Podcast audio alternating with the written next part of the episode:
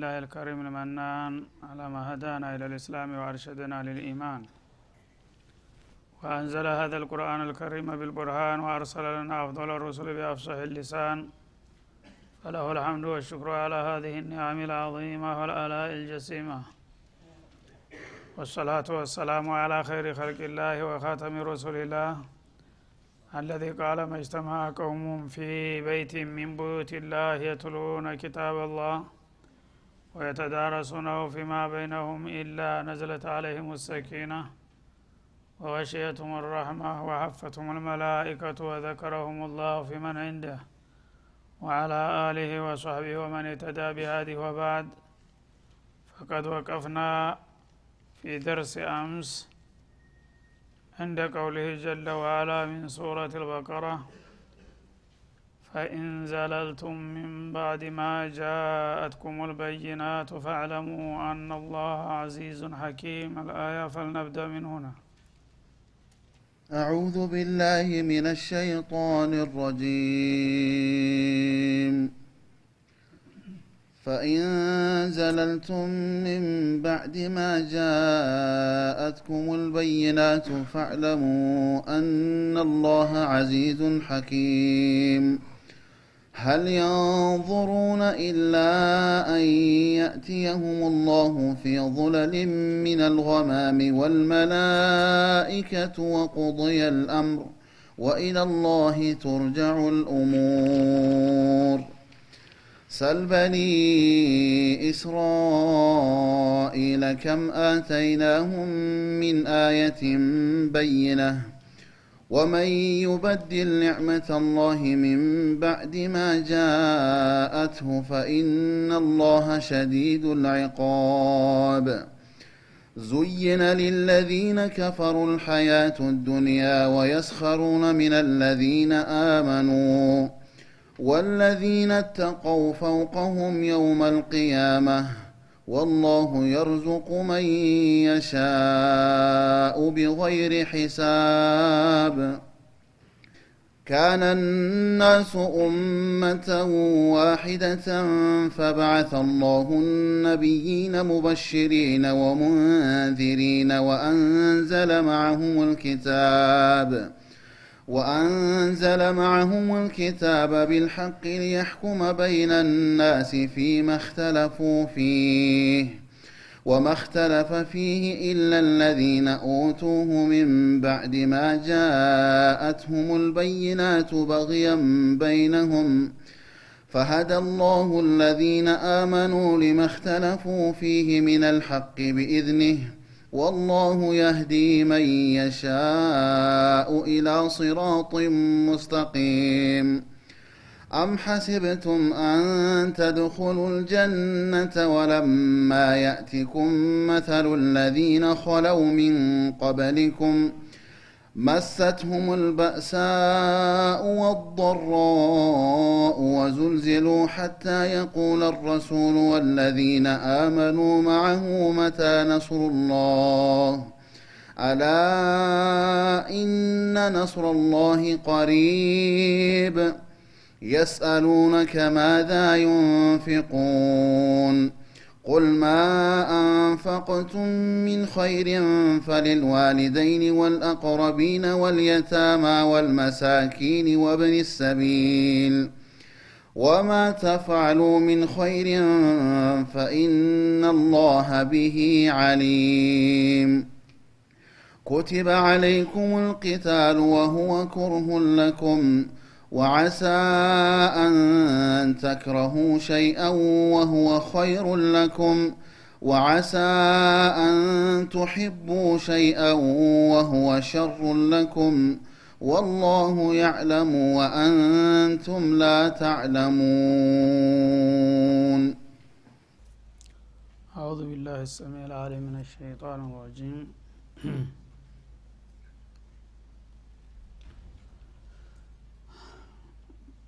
እሺ በትናንት የቆምንበት አያት ሀሳቡ ሳይጠቃለል ስለነበረ የተቋጨው ተቀዳሚው እነሳለን ያ አዩሀ አለዚነ አመኑ እናንተ በጌታችሁ በካሊቅ በራዚቃችሁ ያመናችሁት ወገኖች ሆይ ይላል።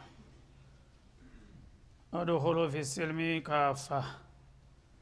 እምነትን ተቀበለናል ካላችሁ የጀመራችሁትን እምነት ኢስላምን ሙሉ በሙሉ ግቡበት። ተወገብ በላይ ተወገብ በታይ ብላችሁ ለመቆራረጥ እና ለመሸራረፋት ሞክሩ ሙስሊም ነን ካላችሁ ሙሉ በሙሉ ኢስላምን መላበስ አለባችሁ ይላል አላ ስብን ተላ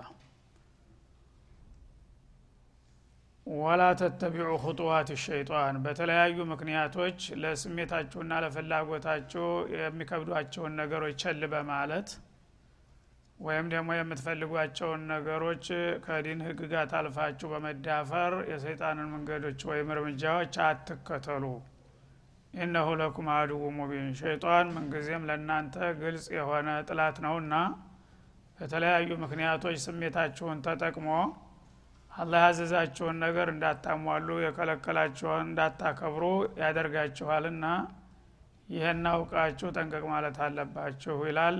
ሰበበ ኑዙሉ ያው ትናንት በሰፊው ተነግሯል። አብዱላህ ብኑ ሰላም በተውራት አንዳንድ ቢጸልይና ቅዳሜን ቀን ባብል ምን ይጎዳል ብለው ባነሱት ጥያቄ ሳቢያ ነው የመጣው። ምክንያቱ ያ ቢሆንም ግን አላህ ስብሓናሁ ወተላ በዘመንም በጊዜም በሰውም ሳይገድበው ያ አዩሃ አለዚነ አመኑ ብሎ ነው የከፈተው። ሙእሚን የሆነ ሰው ፊ ኩል ዘማን ወመካን ሀዛ መንሀጁላህ የአላህ መንገድ ነው። ዲንን መቆራረጥ አይገባም ማለት ነው። እና በአሁኑ ጊዜ ያልገባቸው የማያውቁ ሰዎች ናቸው ሁልጊዜ ስለ ዲን ፈትዋ ሲሰጡ የምናየው። የሚገርም ነገር እኛ ምን ተጎዳን? በሀገራችን ምን ተፈጠረ? አድባቸው አትቀመጡም እንዲ አትስገዱ አልተባል የሚሉ መፍትሄዎች ታገኛለህ። እስላም በእነሱ ግንዛቤ መስገድ ብቻ ናት ማለት ነው።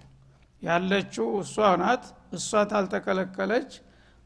ምን ተጎዳን ይልሃል ማለት ነው። ሌላው ሁሉ ግን የመስገጃው ቦታ እየተቀማ ነው ራሱ።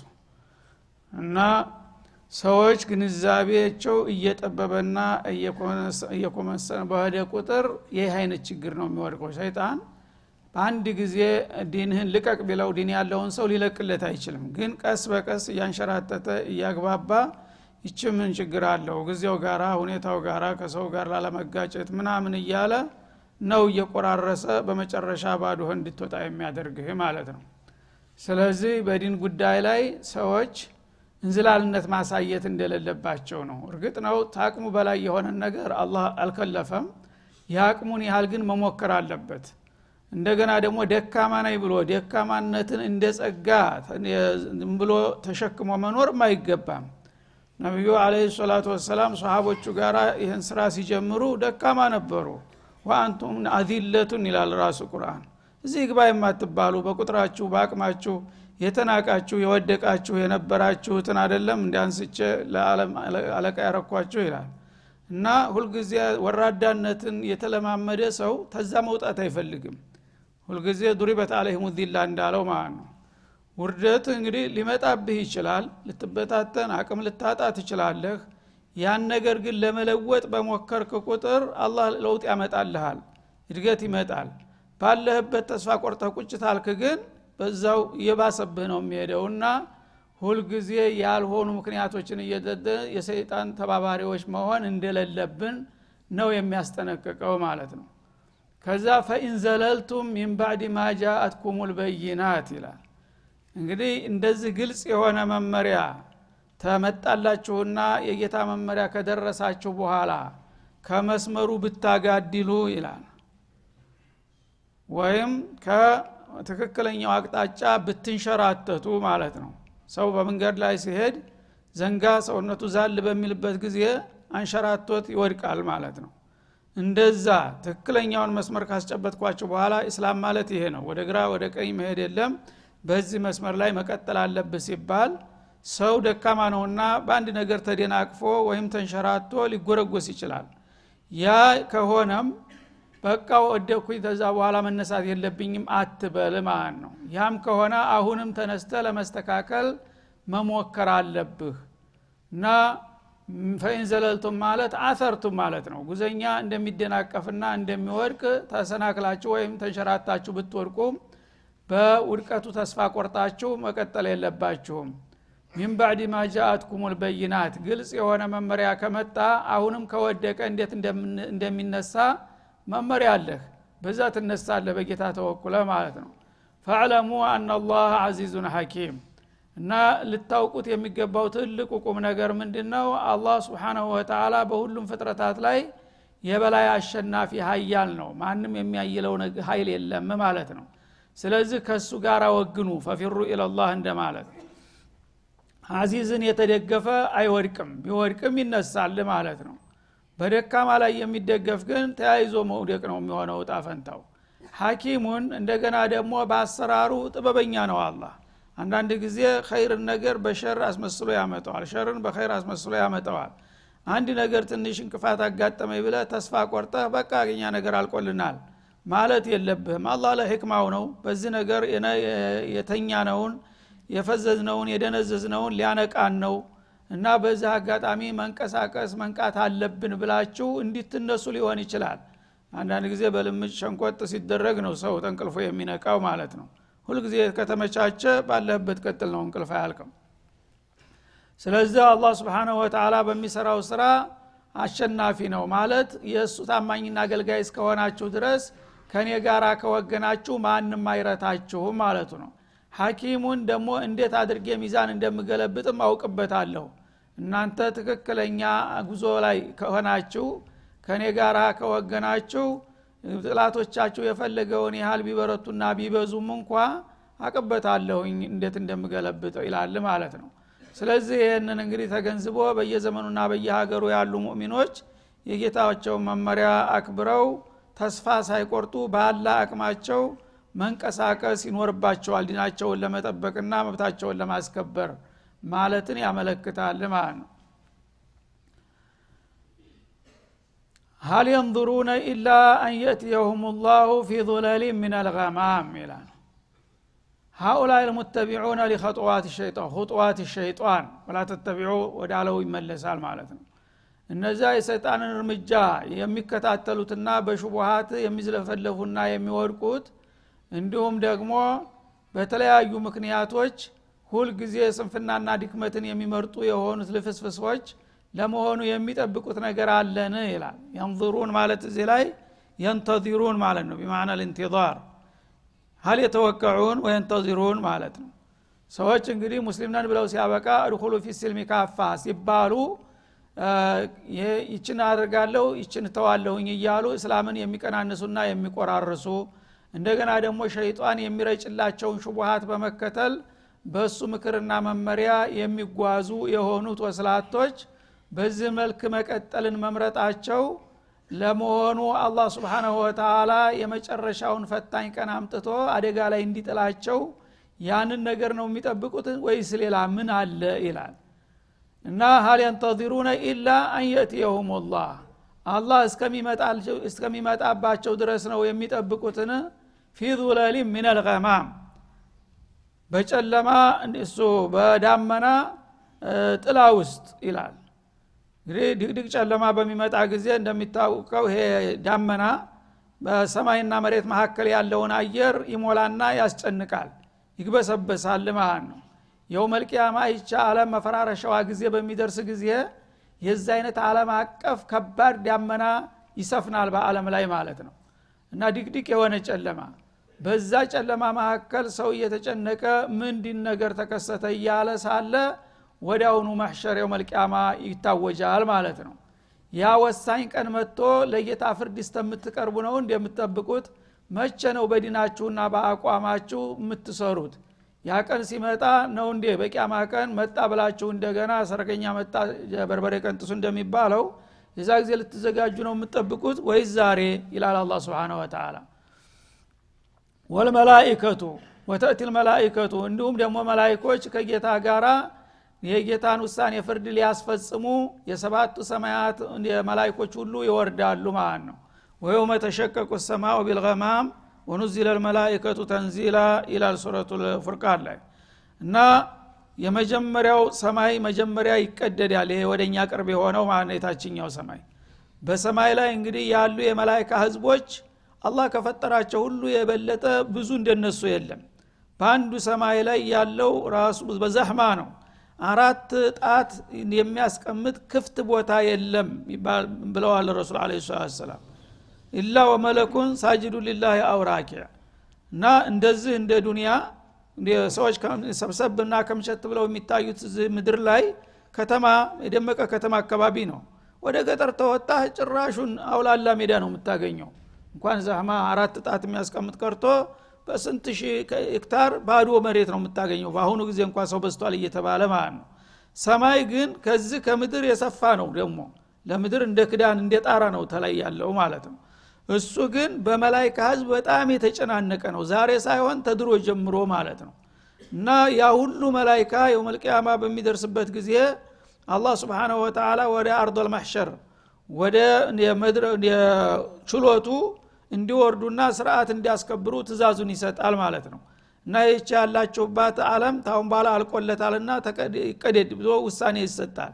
በሚቀደድበት ጊዜ መላይኮቹ በዳመና ኃይል ይጫናሉ ማለት ነው። ለጢፎች ስለሆኑ ተስር ዳመና ይሰለፍና ጠንካራ ዳመና በዛ ላይ ተዘርግፎ የሰማይ መላይካ በሙሉ ተጭኖ ወደ አርዶል ማሕሸር ይመጣና ሰዎችና ጅኖች ከምድር ላይ ተለስተው አንድ አውላላ ሜዳ ላይ ተከማችተዋል። በዛ ዙሪያ ጥምጥም እንደ ክብር ዘብ ይከባል ያ መላይካ ማለት ነው። እንደገና የሁለተኛው ሰማይ ይቀደዳል አሁንም ያ መላይካ ይወርዳል በዳመና ተጭኖ። ሁለተኛ ሶፍ ሆኖ ተጀርባ ደግሞ ይሰለፋል። እንደገና ሶስተኛው እያለ ሰባቱ ሰማይ ላይ ያለ መላይካ ሁሉ በዛ መልክ አላህ ያሰልፈዋል ማለት ነው።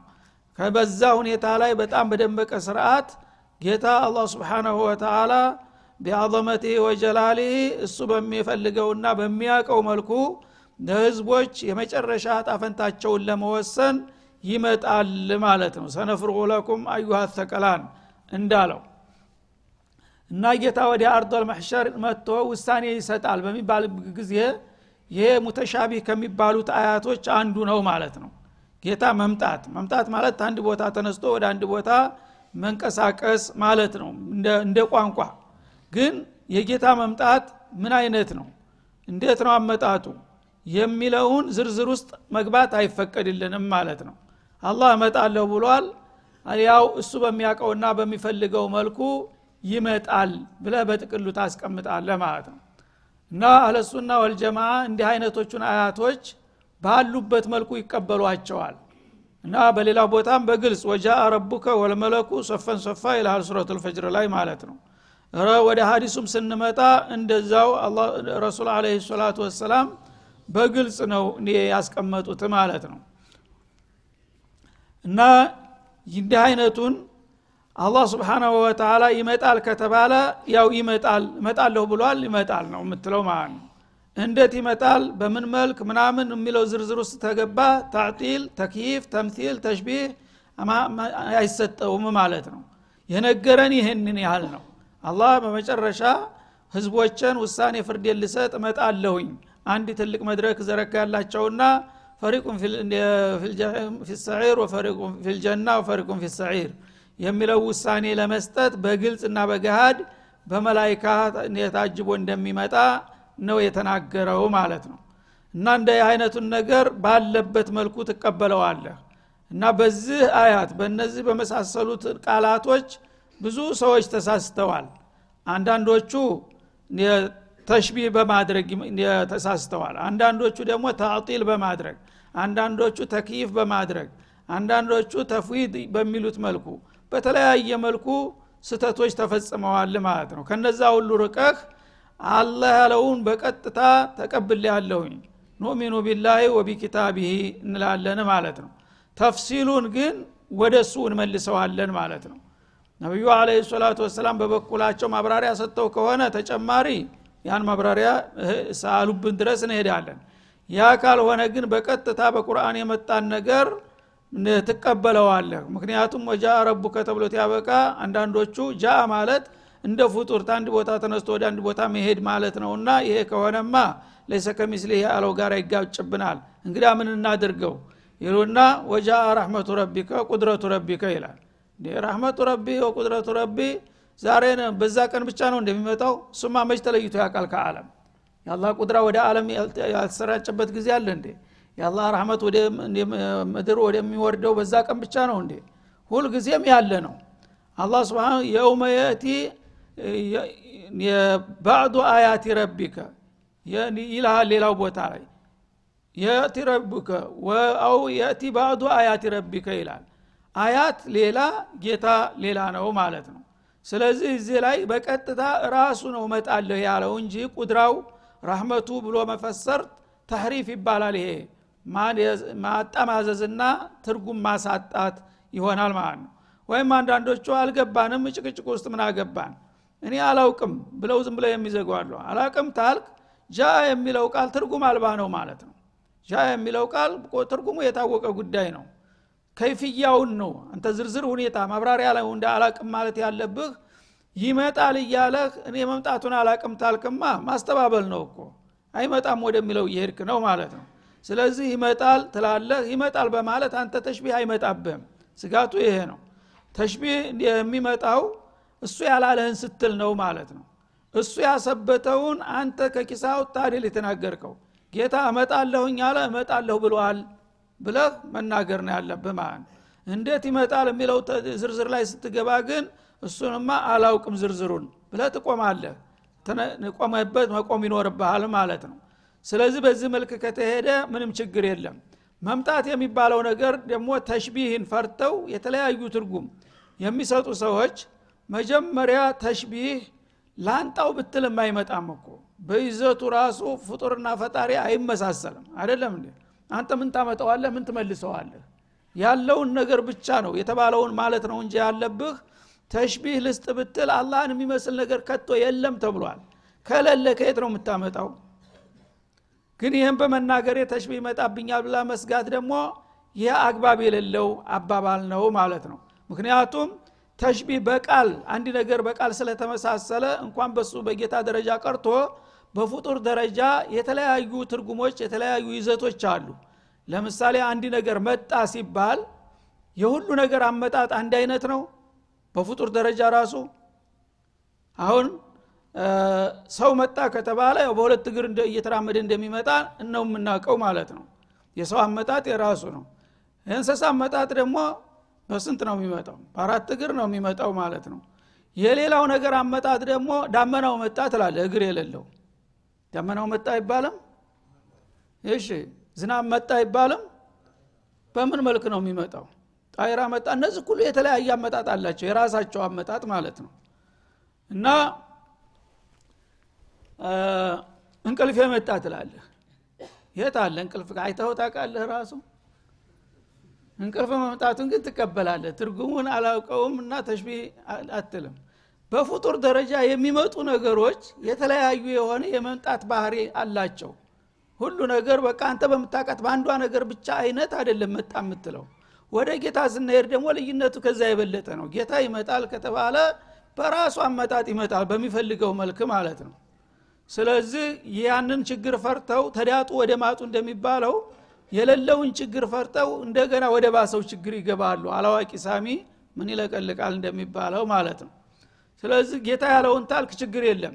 ለምንድ ነው አንተ ጌታን ወጃ ረቡከ ጌታ ይመጣል ብለህ የተናገርከው ብሎ አንተ ስላልከኝ ነው አድለዋለ ምን ችግር አለ? አንተ ተዋሻለህ እንዴ? ረሱልም እንደዙ ይመጣል ብለዋል። ያላችሁትን አልኩኝ እንጂ አልኩኝ ብለ ትከራከራለህ። ያልታዘዝከውን ተህሪፍና ተዊል ካደረክ ግን ማናዘዘህና እንዲህ ብለህ ይልሃል። የዛ ጊዜ መልስ አይኖርህም ማለት ነው። እሺ። እና አሁንም ያው ጊዜው እየተሻማን ስለሆነ እዚሁ አፍታ ረፍት እናረግና እንቀጥላለን እንሻ